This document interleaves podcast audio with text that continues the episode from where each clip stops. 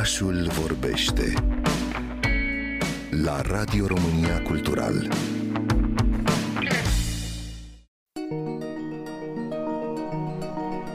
Epoca jocurilor slabe adaptate după filme de succes a luat sfârșit. Trăim într-o perioadă în care cele mai aclamate jocuri video din istorie sunt bazate pe francize ultra cunoscute precum trilogia Batman Arkham, seria The Witcher sau Spider-Man de la Insomniac arta gamingului a ajuns într-un punct maxim al înțelegerii limbajului mediului interactiv, astfel încât dezvoltatorii se concentrează pe construirea unui univers cât mai imersiv pentru jucător, asigurându-se că mecanicile gameplay-ului sunt strâns legate de estetica și realismul narațiunii. Însă provocarea pe care dezvoltatorii Massive Entertainment alături de Ubisoft au avut-o cu noul joc din ultra faimoasa franciză blockbuster Avatar Frontiers of Pandora era ceva ce Rocksteady Insomniac sau CD Projekt Red nu au avut-o niciodată, și anume să producă un joc care va fi inclus în canonul oficial al universului Avatar. Asta înseamnă că fiecare element al jocului, fie că vorbim despre frunzele unei plante sau dialogul unor personaje de fundal căruia ești expus timp de doar câteva secunde cât treci pe lângă aceștia, totul trebuia să adere regulilor sfinte impuse de James Cameron. Dezvoltatorii Massive au început proiectul Avatar Frontiers of Pandora încă din 2017, plecând de la premisa narrativă simplă a unui nativ de pe planeta Pandora ținut captiv aproape toată viața de către forțele invadatoare valoare umane de la RDA și călătoria acestuia de a se reconecta cu poporul și cultura acestuia, remarcându-se prin reconstrucțiile perfecte ale New Yorkului și Washington DC-ului în seria The Division, Massive Entertainment i-au câștigat atenția lui Cameron printr-un demo în care reconstruiau Pandora cu un nivel al detaliilor incredibil de elaborat, astfel încât Lightstorm Entertainment, propriul studio de film al lui Cameron, s-a alăturat proiectului și le-a oferit acces la Biblia în continuă expansiune mitologică a seriei Avatar, care explorează la nivel granular universul,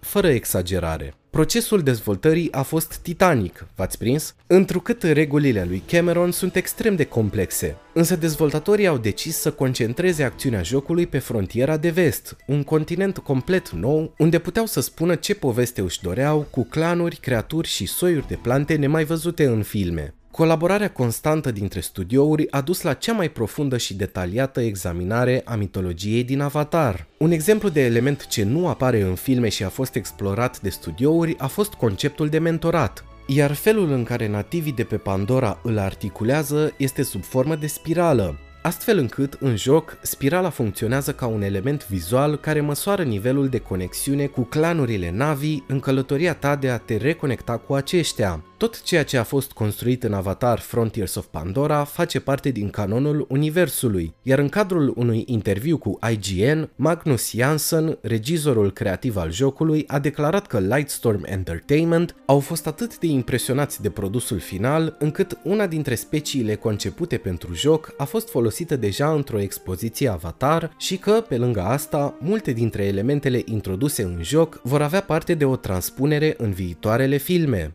Cu alte cuvinte, ochii mari când vă jucați Avatar Frontiers of Pandora. S-ar putea să prindeți câte un hook din Avatar 3. Avatar Frontiers of Pandora apare pe 7 decembrie pentru consolele generației actuale, dar și pentru PC. Numele meu este Teodorineluș cu TH. Vă aștept și joi la o nouă rubrică Pop It Out Loud.